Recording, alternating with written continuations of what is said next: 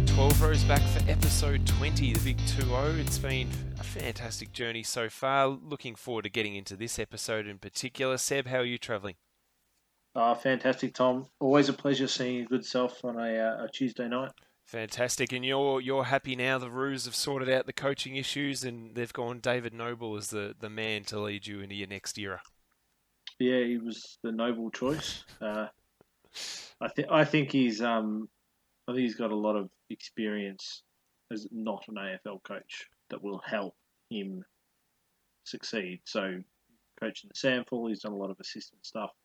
Uh, been up there with Chrissy Fagan, who also hadn't had a head head coaching gig, but was an older, a seasoned gentleman. Um, and Fagan's had pretty good success up there with that young list, so I'm pretty excited to see what he can do with our young talent over the next few years. Absolutely, he he definitely has done um, every job you could think of in the AFL industry. Really, he's been you know assistant coach. He's coached um, you know the reserves even back in the day. He's yeah been in the box, been in boardroom meetings. I think he's an all rounder, and he's just going to give you that little stability I think you need in this period. So I was pretty happy for your boys to see that.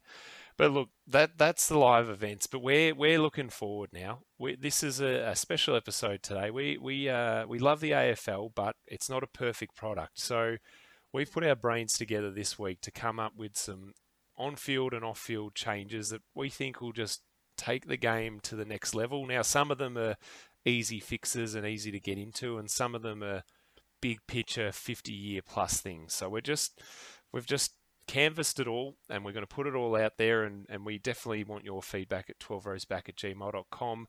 Uh, give us your thoughts. Now, I just want to clarify something. You said we love the AFL. We love Australian rules football. Oh, yeah, no, fair call on that. I'm saying from this seat in this garage, I do not love the AFL. They're money grabbing and it's all about increasing the TV product to get TV money, not actually looking after the clubs and growing the game in the right way. But yeah, no, that's what we're here to do. Like slip of the tongue that list, one, wasn't it? So it's like, Aussie rules that we're after. We love Aussie rules, but yeah, we love the sport. Love the sport. Can't stand the administration. Well, I can't stand the administration. I'm, I'm well, I'm well outspoken. So that's what we're I here. That's what we're here to do. I don't think I've made any a secret having run this podcast.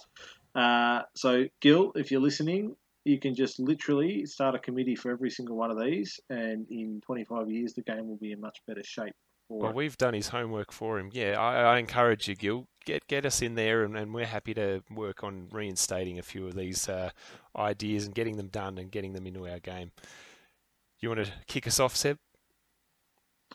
Yeah, well, we, we both came up, so we, we went away separately and just came up with our own lists of what we think can sort of improve the game. We both had this one, um, different approaches, but getting rid of the ruck nomination rule. Now, I think I think the rule, the nominating thing, just needs to go, and I actually like the idea of just having one ruckman to protect said ruckman. Um, but I just think it's simple. You don't need to nominate. You throw it up, and yeah, two players. Only one player from each club can jump for it. You can't have a third. If two jump, two Collingwood jumpers go up, free kick, St Kilda. Um, the the third man up, I, I, can see why it was brought in to sort of protect the traditional ruckman, um, and I'm a fan of that because I think they can have a huge impact. And there's like it's great watching that Nui and, and Goldstein and Gawn just go up and tap it. Um, you know, sorry to bring this one up, but when Paddy Ryder was at Port and just tapped it over his head to Robbie Gray, that was a thing of beauty. Yeah, that, that one stung. Uh, still, still too soon to bring that one up, but um, yeah. So you're you're saying the third man up should remain out of the game, or are you happy to bring it in, bring it back? No, leave it leave it out of the game. I, I like the the intention behind this rule was good. The execution was um, it was like a um, you know well, Rob Shinner's a PE teacher in year seven came up with this idea, so everyone got to go. No, no, no, come on, who's going up now? You and you. All right, let's it, do it. It was schoolboyish, wasn't it? Or schoolyardish. grown men, grown men, just two jumpers, free kick, and, and they'll quickly they'll quickly start policing themselves, the players. Yeah, look, I don't mind it. I, I did go uh, bring the third man up back just because I, you know, we're sort of talking about congestion congestion busting activities, and you know there wasn't anything better than that than late in a game a bloke coming from three deep and smacking it 15 20 meters out of a pack into open space. So I, I think it's it's worth considering. I, I, you know I've always talked up the ruck craft.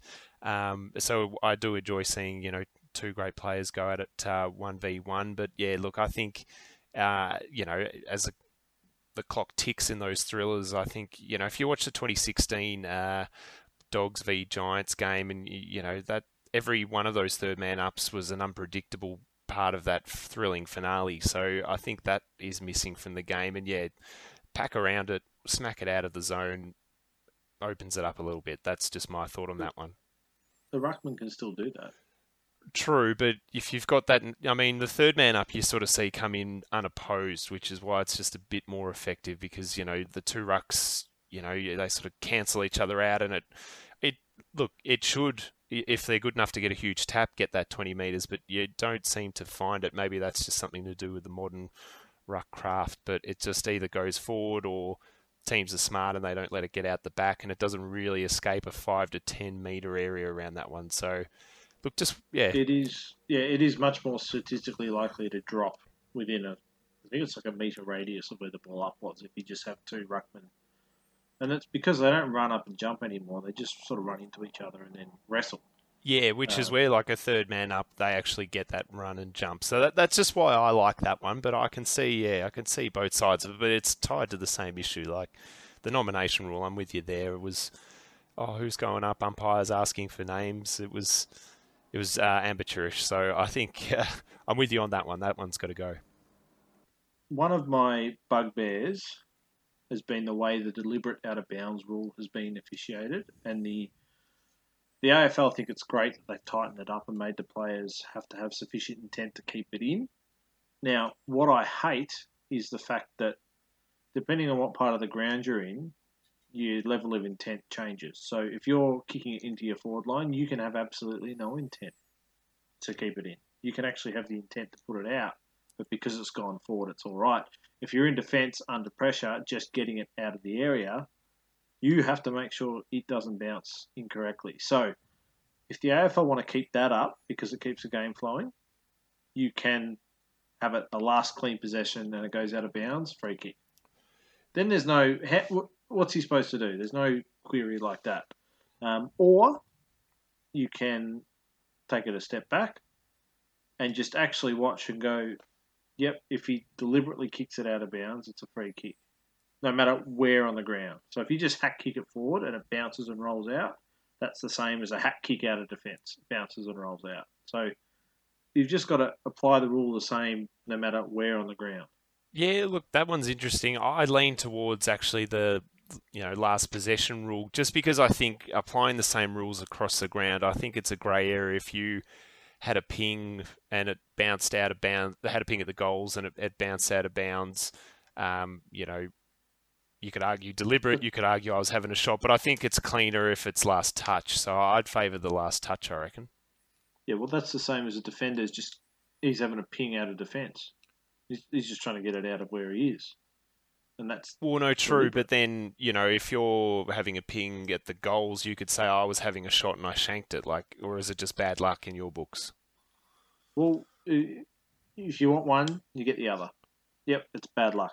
Um, I prefer that it's easier to adjudicate the last clean possession. Yeah, that that's um, probably what we like, want. But simple, sim, more simple, ump, you know, simple rules to umpire. Yeah. Um, more black and white in terms of the rule. Um, but look, this all also extends onto, and anyone who's watched any sort of footy, this will be no secret too. They officiate the last 10 minutes of a grand final, particularly if it's close, a hell of a lot different than they officiate any other game through the year. Yeah, that that's correct. And then everyone says, geez, they've done well then, just letting them play. They've been, not so much they put the whistles away, but they're not paying any of those ticky touch wood free kicks and all that sort of stuff. Baffles the mind that you can officiate one part of the game one way and another part of the game another. The rules are the rules. Yeah, and true. Yet it's completely accepted because it makes the theatre, and this is the media pushing this narrative. So if the theatre's greater, we, you know, we've got a better product and we've got more to talk about and all that sort of stuff. But um, I, I think you just need to get your rules, stick to them, and make them clear. I think that's the problem with this, and I think we might get into the holding the ball later. It's not the, the umpire. They've gone from the rule says if they put it out of bounds deliberately, it's a free kick. It's gone from that to if they haven't had sufficient intent to keep it in when they've kicked it, it's on them. And yet, you can watch them kick it from 65 with no forwards, and you hear the commentator say, "Yeah, best result he's out of bounds." Yeah, Like, that, that's they a get a classic point. line. The Yeah, other that's team's right. got it, and yet, you, if you look at it, it's like, well, they made no. They actually wanted it to go out. Logically, that player would have preferred it to go out of bounds, but because the AFL hasn't given an instruction to the umpires to pay that as a deliberate out of bounds free kick, they don't pay it, and we just have this. Anytime a player kicks it near the boundary, fans just stick their arms out it- and go, that's- "It's deliberate." and It's the home ground free kick that we always see, isn't it? That one. See, five years ago, and you would know this well, having attended a few football games with me, I would stand up almost no matter the scenario and just say deliberate. And now everyone's sort of cotton on that you can stand up and say it, and they might pay it. They might give it deliberate out of bounds because you just don't know where these. Yeah, if there's an About to call them uh, white maggots, but they don't wear white anymore. yeah, true. Maggot. Oh yeah, no, I'm, I'm look, I'm with you there. Um, well said, well put. I mean, uh, there's another one that I get annoyed about that I just wanted to cover just quickly, which is the protected zone around the mark. So I don't mind it as a concept, but I just think it needs more of a common sense approach. There's uh, 50 meters, massive penalty in our game. So for a bloke, you know, maybe chasing his man or, or trying to get to a spot that he's meant to be on the ground, gets, you know, 5.7 meters near the guy, you know, having his kick doesn't affect him in the slightest. But then to have him go, oh, oh he's too close, and then get 50 for that kind of stuff, I, I just don't like seeing that in our game. And then I don't see like when the 50 is given, both players sprinting madly to the mark because there might be a chance for another one, and you get a little double up.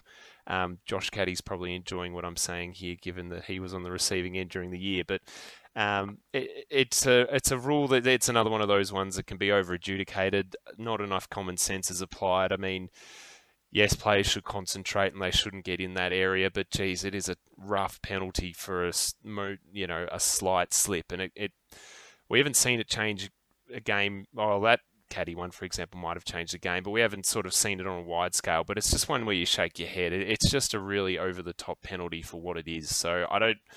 I don't want to see it, you know, 25 or 15 or distances changed. I just think it's just a common sense one for the umps. Just, you know, was the player trying to stop him or was he just in the wrong spot? You know, I just think it's adjudicated poorly. So common sense for me on that one for the umps. So common sense now with the no east west running. Yeah, well, now there's just all more confusion there, isn't there? That's going to be chaos in round Yeah. one because they're going to pick. They either pick one out on the Thursday or the Friday night. Um, so either what are we going to have? We're going to have Carlton. Yeah, I think Carlton Richmond on the Thursday, just- and I think uh, I think the Dogs and Collingwood will play on the Friday. I've got a feeling. Oh, that's a good, that's a good Um, one. Um, but in one of those games, they're going to pay this, and it's just going to look absolutely stupid. But that's the new rule, and it'll be adjudicated for three weeks, and then it'll go. Yeah, that's and then right. it'll come back sometime halfway through the year. Um, I don't see the need for this rule at all. Um, it's it, it's to encourage quick ball movement, but the teams who want to move the ball quickly will. The teams who don't won't. And having this rule has not, in my mind, changed it one iota. Like this protector zone hasn't changed it. it we've just had more stupid looking free kicks and, and you know, we actually had a great opportunity this year with um, with sport almost all around the world cancelled or in the off season through the US, and our game was on. And if you looked on Twitter, all the Americans couldn't work out what half of these free kicks were. Yeah, Like, that's right. someone's going to have to explain these rules to me, and like, how how can you explain that one? It makes almost no sense. Um, it's just one of those. It's one of those ones they brought in that they just didn't need to. Yeah, that, that's what I mean. And yeah, it, it can get over adjudicated. I think, you know, when you common sense approach, that's I've got here at the notes. It, it's just something that just goes out the window when when it's just needlessly complicated or needlessly added. well, Yeah, speaking of needlessly complicated, you want to jump Yeah, into this uh, next before one? before we go on, I just want to point out to these fans, like you picked up Ben Brown, well done, good footballer. Now with with that rule where if you get bumped running on for your fifty, you get another fifty. I've watched Ben Brown take a mark on the wing, get fifty, so the mark was going to be set thirty five out, and I've watched him get it, sprint the fifty, then come back another thirty meters. So he sprinted 50 metres forward, run back 30 to start his run up to run in 25 to have his shot on goal. That's how dumb that rule is. Yeah, that's oh, man. Absolutely dumb. Now, um, I can't explain this to most people, um, and I like to think I've got a really good grip on what is and what isn't holding the ball, but there are still many situations where they just get it completely wrong in my mind, but it might not be wrong in your mind, and it might be half right in someone else's mind. Um, holding the ball. Now, it's currently adjudicated if you have prior opportunity to get rid of it, you must get a clean disposal. Um, if there's no prior opportunity, you must make an attempt. Now, this making an attempt business Yeah. is absolute dog do do. that's the nicest way you could have said that.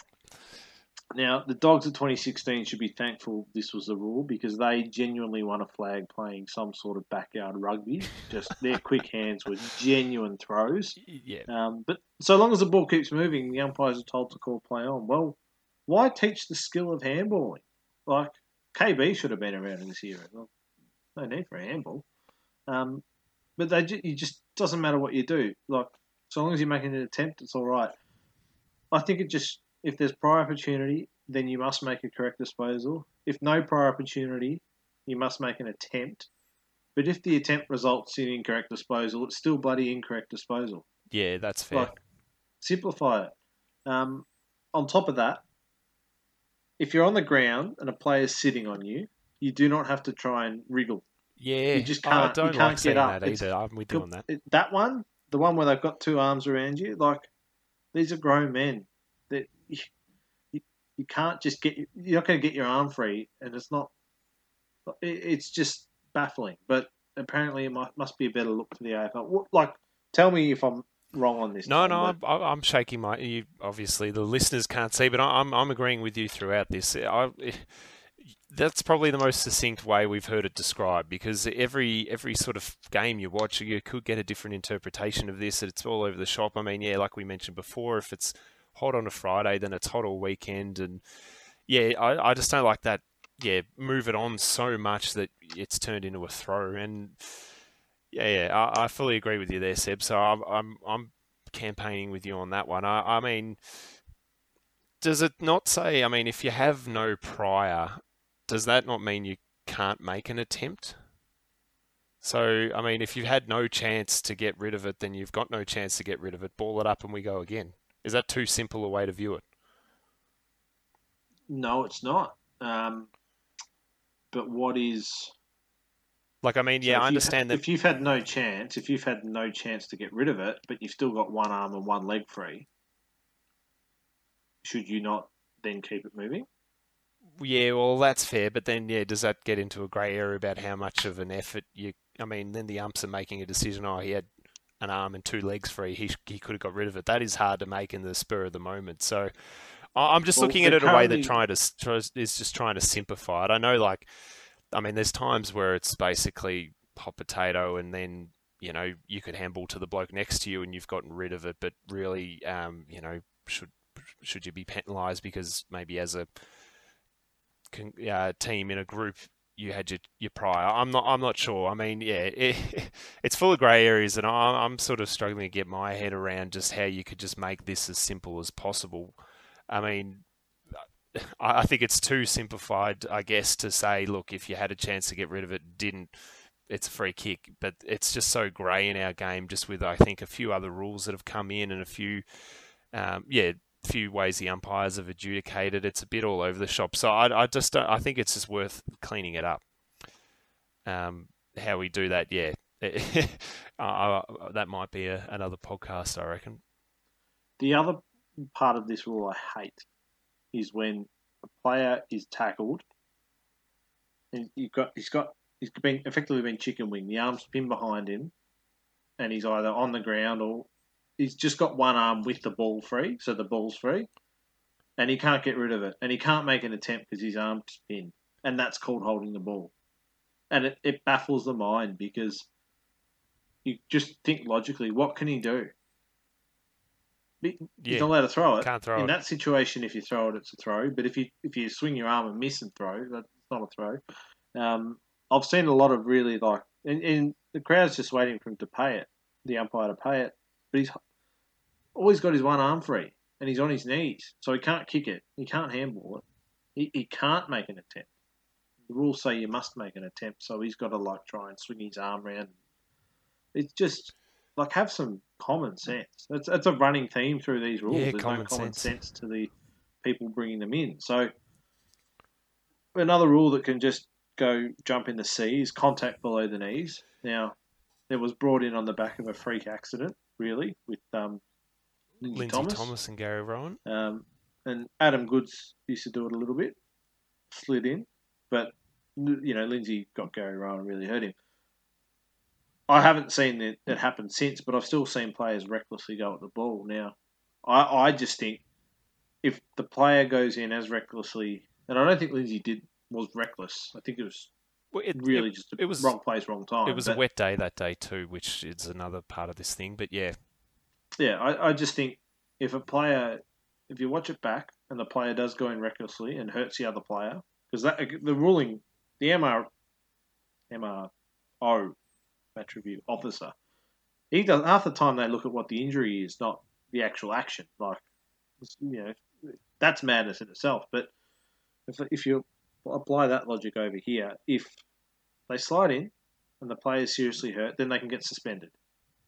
If they don't, play on. Like having them slide in, and then it becomes a debate of who got to the ball first. Well, actually, he was still running to the ball, so the guy sliding in got the ball first, and then the other guys run in over him. Like, which way do you do you rule it? And we're talking split second decisions where, you know, you've seen how hard some of these players attack the pill. Like they are going and that's that's what the wall. the fans want to see. I, I think with this one, it was a poorly made rule from the start because, you know, we're talking this, you know, breaking the leg type injury, and that was from players coming from way out of the play and just throwing their bodies from afar into the play. But the whole rule actually became anything below the knees. So even if it was, you know, the ball dropped low, you're in a, you know, the vicinity maybe one or two meters away, and you went to grab it, which is what we've been taught and what we've loved seeing players throwing their body on the pill from close range.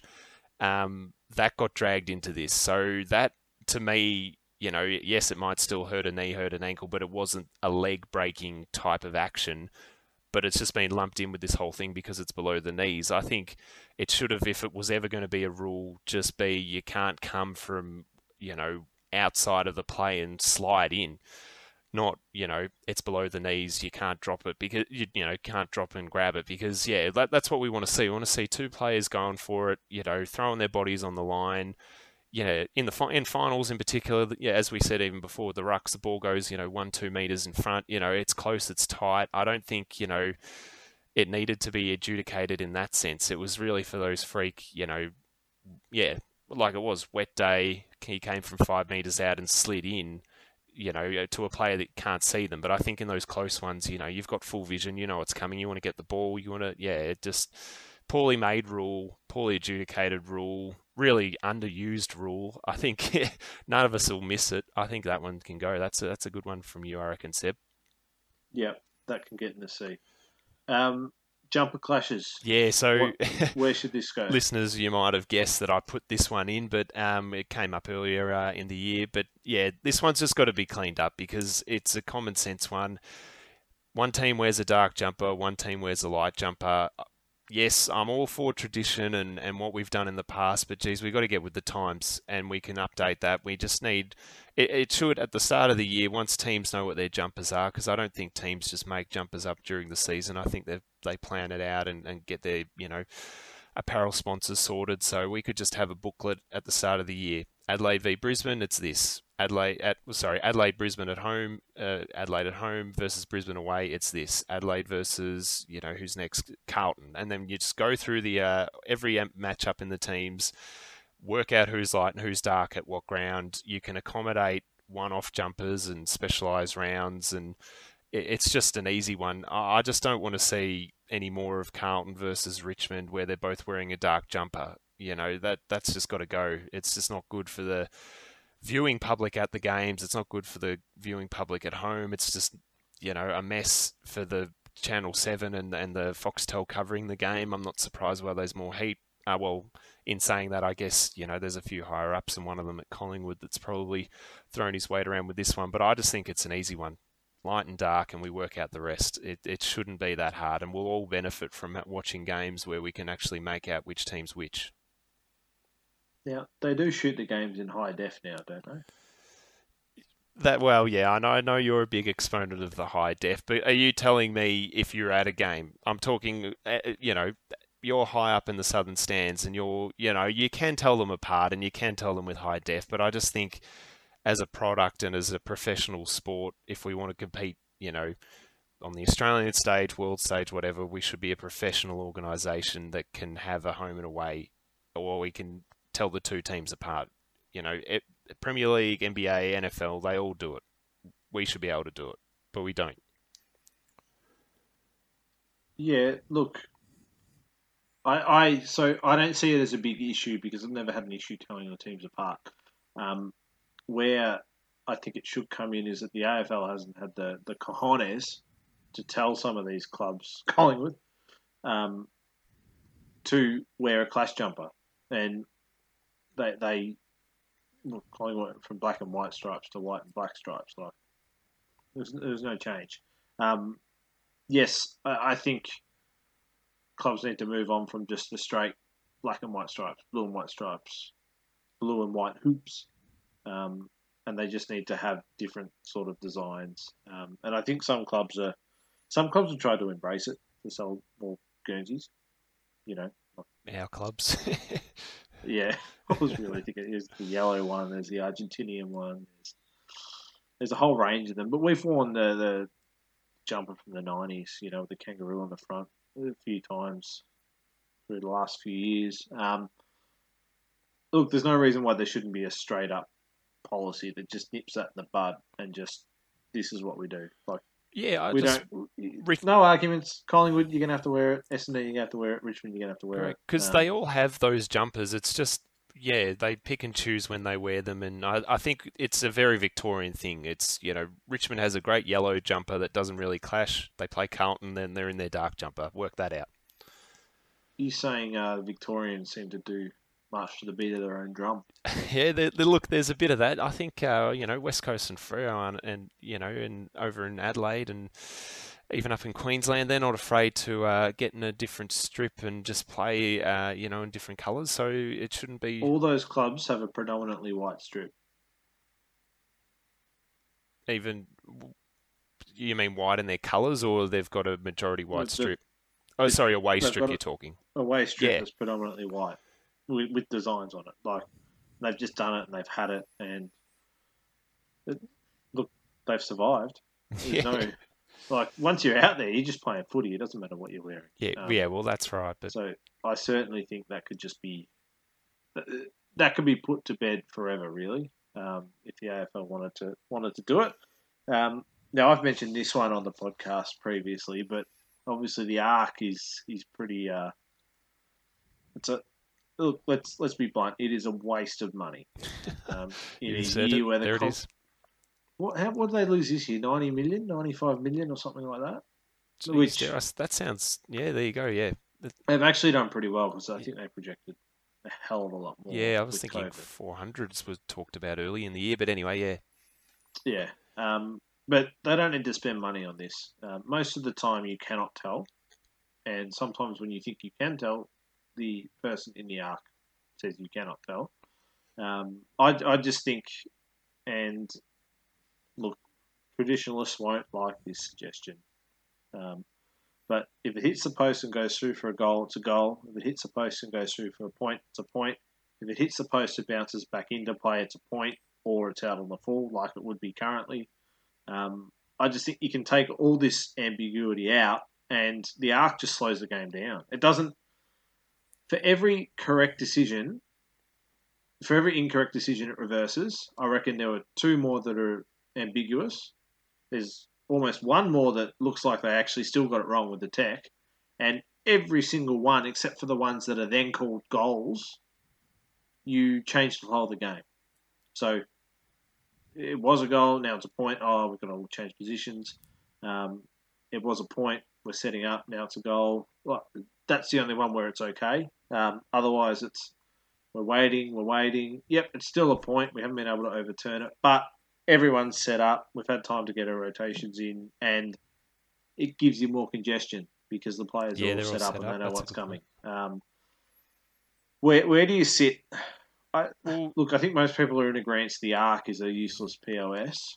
Um, but where do you sit with the goalposts? Yeah, so it's an interesting one. I don't look. Uh, you you know this from me, but uh, obviously I, I, follow the whole season. So a few Wizard Cups back, um, they had that rule where if it bounced off the post and came back in, it, it was play on. And geez, it, it added a real excitement to the game. I, I enjoyed seeing it. You know, it was back in. Other crumbers there getting their spot. It was kept the play live. It kept the ball going. It kept the excitement there. I actually I I don't mind this one. I know it's a it's a fair part of our game because a lot of sports, if it comes off the bar and goes in, it's a score. Um, we seem to buck that trend. So whether or not the traditionalists are hanging on to that as a unique part of our game, but yeah, look, I, I don't mind it. I think it, it, makes sense. It takes out, yeah, like you say, a lot of the decision making. I'm with you on the arc. I think you know you've got to just either ditch it or just keep throwing money at it. I don't think the AFL can really afford to keep throwing money at it. And when I say throw money at it, I mean of invest in really good quality cameras and lots of them so we can actually work out what's what. But I feel like our game is so quick and so fast and you know, how many cameras can you have on the forward 50 to work these out? So it's just a it's just a pool to sink money in, which I don't think the game needs. I think no one enjoys seeing two minutes of arc for them to be like, oh, let's go with what the umpire said because we could have just done that from the start and saved ourselves a whole lot of trouble and not lost the momentum, not set up the zones. Fully agree with you there, Seb. I'm, I'm with you. Controversial idea, but I am in agreement with you. Thank you. I'm, normally I get I, massive I, pushback whenever I suggest that to anyone. nah, look, well, maybe I might be the only one, but uh, yeah, and we encourage a feedback, obviously, from from the listeners. So send in your thoughts. But yeah, look, I'm with you on that one. I think we're just going down a path of common sense and logic, which uh, it's not a bad way to go. Absolutely. A question. Yeah. And maybe the listeners can chime in. Can you name another sport where if you miss or hit the post and it goes in, that you don't get the score? So I'm just thinking off the top of my head. Most sports I can think of, if it hits the post and goes through, it's a goal or, or try or yeah. touchdown or what, that's a field goal. Yeah. um, and I can't think of any other sport that has a reward, a point scoring for missing. Yeah, that's a good question. Maybe off the top of my head, the only one I can think of is potentially like Gaelic football. If it goes over, you know how they have the over is worth three, yeah. goals worth six. Um, but if it hits the post and goes through for an over, is it still an over? I believe it still is because it's gone through. So yeah, that's that's a fair yeah. one. Yeah. So yeah. Yeah. I'd... So I can't. I just couldn't think of one off the top of my head. Yeah. Um, yeah. Sorry. Yeah. No, that we one. We love the quirks in our game. We love the tradition. We love the quirks, but my God, well, we don't need all these other stupid rules they're bringing in that are not quirky, that are not improving the game. So, um, if someone can tell me if there is another sport, I'll be very interested. Now, walk me through this one. Uh, is, is it one or two points? You'll have to clarify this, but bonus points for scores of 100 plus through the home and away. Yeah, so this this is probably this is a fairly outside the box one. This one, I actually uh, back in my days writing on theroar.com.au wrote an article about this, to, only to have it pinched as an idea by Gerard Whateley three months later. That's a different story. Um, yeah, so I'm thinking everyone's obviously obsessed with the rules and, and high scoring.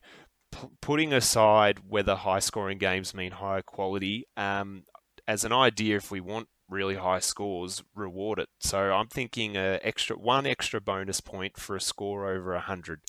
So your Roos highest score of the year, uh, you took the four points, but maybe you take the five points, and that goes to your total on the ladder.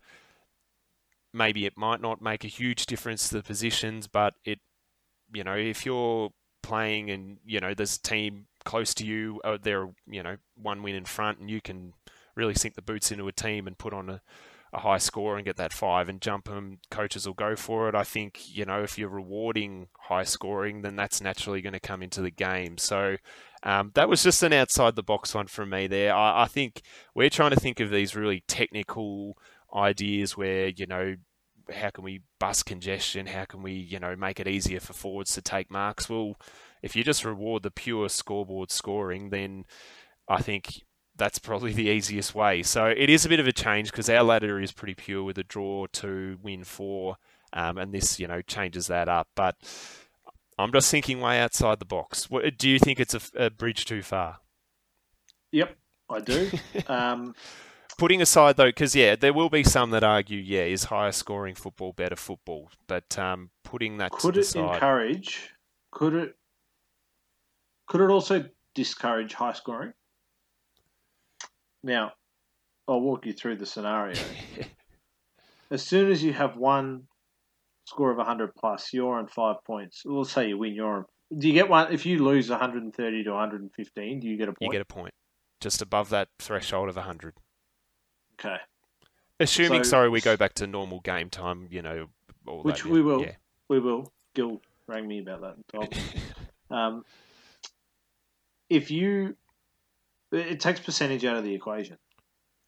So if you're not getting the bonus point, if you're just worried about winning the game, then all you have to do is win to get the four points. If you keep banking that, you don't have to worry about kicking a big score, so long as you can keep your score slightly above the other team. Um, yeah, there's a little loophole in it. Yeah. just because it, it's just the way.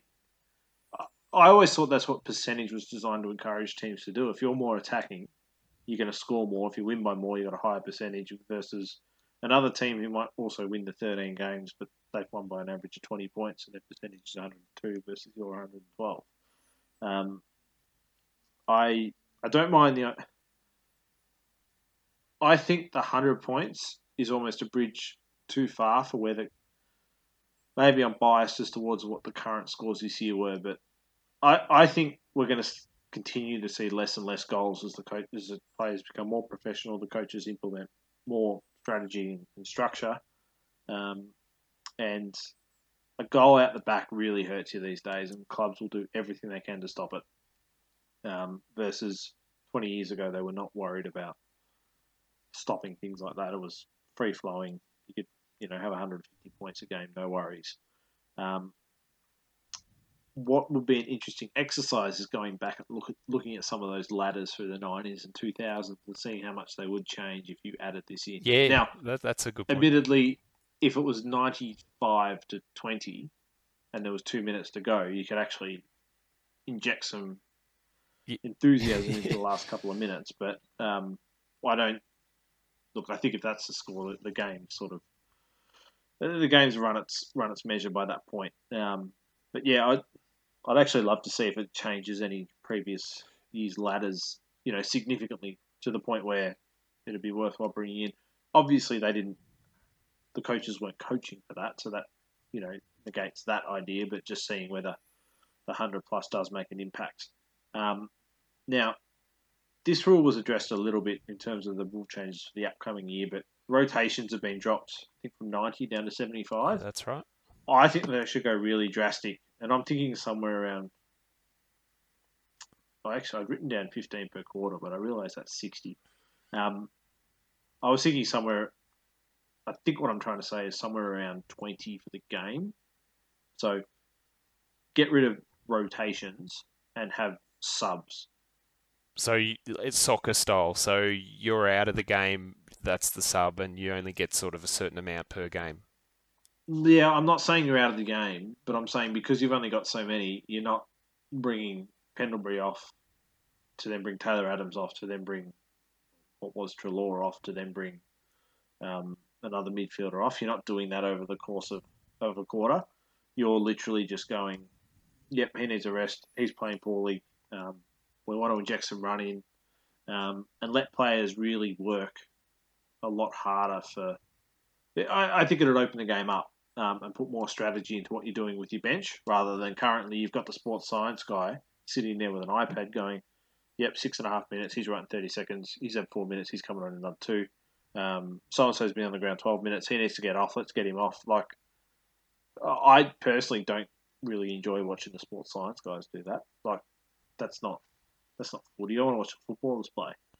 Um, I just think bring it right back, like drastically back. What they've done this year will it'll make no difference. It'll be negligent in terms of what the difference is. They should have gone drastically one way and then they can recorrect. Um, having said that, if they've run out of subs and there's an obvious injury, then I, I would say there needs to be some sort of not loophole, but some sort of rule where they, they can sub that player out. Um, but that would obviously be a permanent yeah, so, substitution. Yeah, so is does that mean there's somebody sitting on the bench, sort of green vest style, like we saw in the early 2010s, just waiting just in case? No, not like that. I would say one of the players who have already come off can go back on. Um, you've got to remember you've already got. I think there's an official there watching you to change players with that little box they've got to run in before they run on the ground. Yeah, I he can that... do this job too. He, he, he, can be there assessing whether it's a real injury or not. And sure, we might get the odd side like Sydney trying to use it to their advantage. Got a long history of uh, working with the interchange rules and Swans. Um, but I like I'd love to see the game open up more. Um, it, rather than the rule they suggested for the VFL to have three forwards. Every stoppage you've got to have three in your forward line, three in your back line. Yeah, that like, that's a recipe for disaster. If I'm being honest on that one, given that an ump will have to pause, have a look, and then go. like... Yeah, I, would rather limit the rotation so you cannot. Either the players have got to get to an either another level of fitness, or you just can't have them run around on the ball the whole time. So they have to go and spend time up forward or down back, whatever the case is. Yeah, look, an interesting one there. I'm, I'm going to play devil's advocate on there. I think rotations get a bad rap. So, was it not, you know, 08, 09, 10 where they really got out of control and the numbers were incredibly high? Is that, that, that was sort of the era where, you know, the AFL was like, geez, we better crack down, if I'm not mistaken. Is that right, Seb? It was about that yeah, era. So, yeah. Yep. if you look at that era, geez, there wasn't some bad footy at that stage you know that those 08, 9, 10 years, we saw some fantastic teams, not just bias because the Saints were going well, but the Cats, Hawks, Pies, all playing great brand. Rotations were in vogue. Um, you know, I, I, don't see them as that bad. I know you say, you know, you want the football to play and it does help the athletes, but I'm thinking, you know, late in a game, I actually feel we've got the wrong thinking on this front because you're talking about you want players on the field exhausted and they have to push it out and we, we get, you know, it'll open the game up. But if players are tired, they're not going to kick it as far and they're not going to run as far and the game gets more packed in because they need to catch their breath. So I'd rather see the athletes that they are, you know, working in a pre-season being fresh and going at it as hard as they can for as long as they can because they can go off and have that rest and then at the last quarter they're still fighting fit and it's still the high quality brand from fit athletes who are rested. So I'm going the opposite of that one. I, I think ditch any any rotation quotas and just have it as if teams want to do it, just let them do it. You know what? So four make it six on the bench, eight on the bench. Let them really rotate and get really, really, really fresh. No, well, twenty-two. I, no, I stay on. The, I stay with the team. No, I mean, uh, yeah. I mean, I think look, twenty-two. Maybe it's the number I've grown up used to. I feel like that that is a footy side.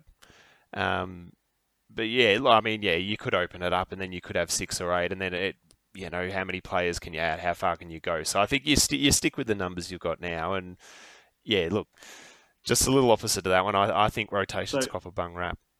I think you do, you your thought process is right, and whatever they decide on this, they should either go extreme, like 15, 20 a game, or get rid of the cap.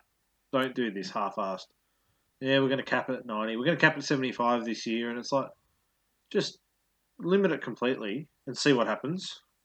Or just get rid of it and see what happens. Like, yeah, because I mean, there's only so many physical rotations they can do in a game. I think it got up to like 140 or maybe 150 at its prime, but like you know, we're talking yeah, no, we're, we're crunching it down to 90, right. so that's not that many.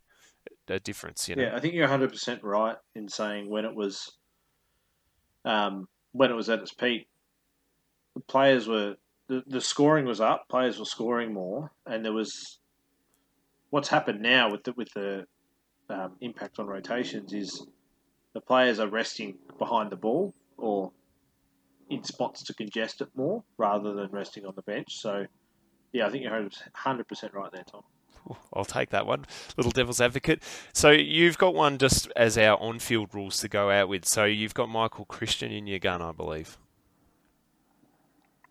Yeah, it's no secret that I think he's an absolute peanut um, and has had no consistency in making any decisions.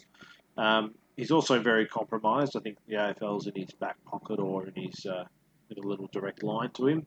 Um, I honestly believe if you look at every incident that he's suspended someone for in the last two, three years, however long he's been running solo, you'd be better off finding three random footy followers in the pub and asking them and you get a more accurate, um, more accurate decision in terms of general consensus. How how often does he pan down a decision, and sports talk and, and people and mates and you know people at footy club just go, yeah, no, he got that one wrong. Don't know what he was thinking. Like it, it's seventy five percent of the time. So what what's the point of the job? Um, so I think I think he should go, and they should get a panel because clearly one man if he gets it wrong on his own, he's on his own. No one's talking any sense to him. And get rid of the match day report for umpires. Um, yeah, that's a good one. That one, yep. It just they've got so much stuff they've already got in their minds that they get wrong anyway. Don't give them another thing to get wrong. Yeah, so um, you're talking, you know, the old-fashioned pulling out the book. Yeah, they don't need to pull out the book because it's on bloody TV. we can see what player did what. Like they used to pull the book out to write it down so they didn't forget. What's the point in this day and age? Yeah, it doesn't. You fit, just does look it? on like this guy Christian. You could just look. Yep, nah, incident. Yep, number twenty three. Um, if they absolutely need to report someone and we need to keep it in, give them an on-field signal, like a really funny one. Yeah, um, we do have some good signals in our game actually, so I wouldn't mind another one to the uh, yeah. Like I know, I think the goal umpires do it when they reverse a decision, but put two hands up like a sub in basketball and just yeah, you do that and then just point to the player. Um, but yeah, look, I think the MR, MRO just gets it wrong far too often for it to be a, a legitimate part of the game. Um, and I think the umpires have got too much on. Like I also think they should not vote on the Brownlow because they get. Jeez, there's one. Yeah, I I just don't see how they can umpire the game and also see the great things that are happening. Like, how do they see all the work the forwards do off the ball and the defenders do off the ball? Yeah, I'm with you there. They like, get missed. They, they ping free kicks out of nowhere. like, were you watching that, or did you just think you see something? Like, um, that might be a conversation for another day about uh, the Brownlow. But um, come on, you, you, yeah. your tribunal thoughts. Yeah, yeah, no, I'm with you. I think, uh, yeah, look, Christian's got to go. Too much power for one man. Too hard to adjudicate consistently. I actually feel like going a bit of a throwback and going back to the sort of uh, well, I don't know, was it sort of back in the '90s days, uh, late '90s into the 2000s, um, where you had you have a yeah, like you said, you have your panel. I'm thinking maybe you have a player recently out of the game, one maybe five, one maybe ten, one maybe twenty. Then you get it all sort of the full spectrum. And clubs put a case whether the guy should get on or uh, should get off or not, and you know, the panel works out what the penalty should be. And if a club can't put through a good case, then the bloke gets more. Or, you know, and it does, it sort of takes out incident versus incident. It's more of a club actually getting their player off based on the rules in front of them. So yeah, look, there might be some wiggle room on that to um, just to iron out. I'm just thinking of this on the fly, but um, oh, look, I, I think yeah, the MRO's got to go. Yeah, it's it's got to be a bit of group think and people, yeah, in touch with the game, but also those that have stepped away but are still within the industry. I think would be, you know, it's basically a glorified pub chat, but you want people actually in the sport talking about it. So, um, yeah, look, I'm with you. I think it's just something as an industry we just struggle to get right. I mean, how many changes have we seen in our lifetime? We've we've seen the, this far too many. far too many. So I think we've really just got to go with something and, and give it five years. You know, we've got to give it some time and we've got to give some consistency so that we can actually sort of develop and work out what it is and how you know what it's doing. That might be a bit tricky if it's an absolute pear-shaped disaster and we're stuck with it for five years. But I'm hoping the AFL is more professional than that. But I'm with you. I think you've got to expand who can adjudicate and you know start of the year, these are the clear rules, just like we were mentioning before. You make it clear, and this is what it is week to week. We're not looking for special weeks, it's just how you view it.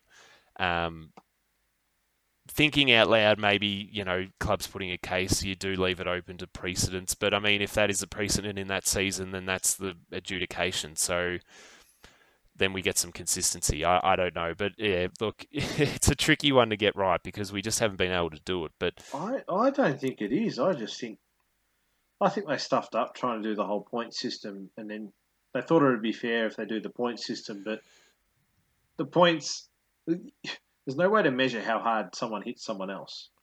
It's Yeah. only visual, so therefore it's open to interpretation. Um, all they need to do was instead of judging the impact and the outcome, just judge the action. yeah, Like if he if he bumps him in the head, he's bumped him in the head. That can cause concussion and cause serious problems. You can hit someone. Joel Selwood bleeds at the drop of a hat. You can hit Jack Ziebell, who you know wouldn't know something hit him, and you've got to look at the action and the intention. Try and look at the intentions of the player, not look at the um, outcome or the, well, yeah. Is it too much? result. Yeah, is it too much to ask? Like, you know, they're they can probably afford to get a you know a group together and actually write out each action that they don't want to see. I don't know how long that would take or how, you know, you're talking punch to the head, punch to the ribs. Uh, be as detailed as you want, but then give a verdict for each thing. Is that is that? I mean, there could be a textbook 600 pages long, but if it's in there and you've done it and this is what you get for it, then it's clear. Is that too Yeah. simple? No, and then the first two or three people who get suspended harshly, everyone will whinge, and then we'll get over it and know what the rules are, and we'll move on. Yeah. Um, but as it stands, Christians, Michael Christian, he's got to go, in my humble opinion. Now, they're ten rule changes. They're ten changes on the field that the AFL need to make. What I'm thinking, Tom, is we come back next week and we have the off-field changes. I like it, Seb. I was just thinking that exact thing. I just think uh, we'll just we'll just spread it out a little bit, give the listeners and, and your viewers a little time to di- digest the on-field stuff, and we have a stack of off-field stuff that will help um, help improve the game and grow the competition. So Dare I say, I actually found it easier to list my off-field uh, list than the on-field. So that's going to be a magnificent one next week. Um, obviously, we want the feedback as well. 12rowsback at gmail.com or Twitter or Instagram. Hit us up there. A lot of ideas. Some of them outside the box, some of them not. Uh, you know, have we forgotten any as well? I'm sure there's plenty that the fans and listeners want to change. So yeah, we want to hear it all. We want your feedback. Get, give that mailbox a go, and, and, and we'll see what we can get. But next week, off field, I'm looking forward to that, Seb.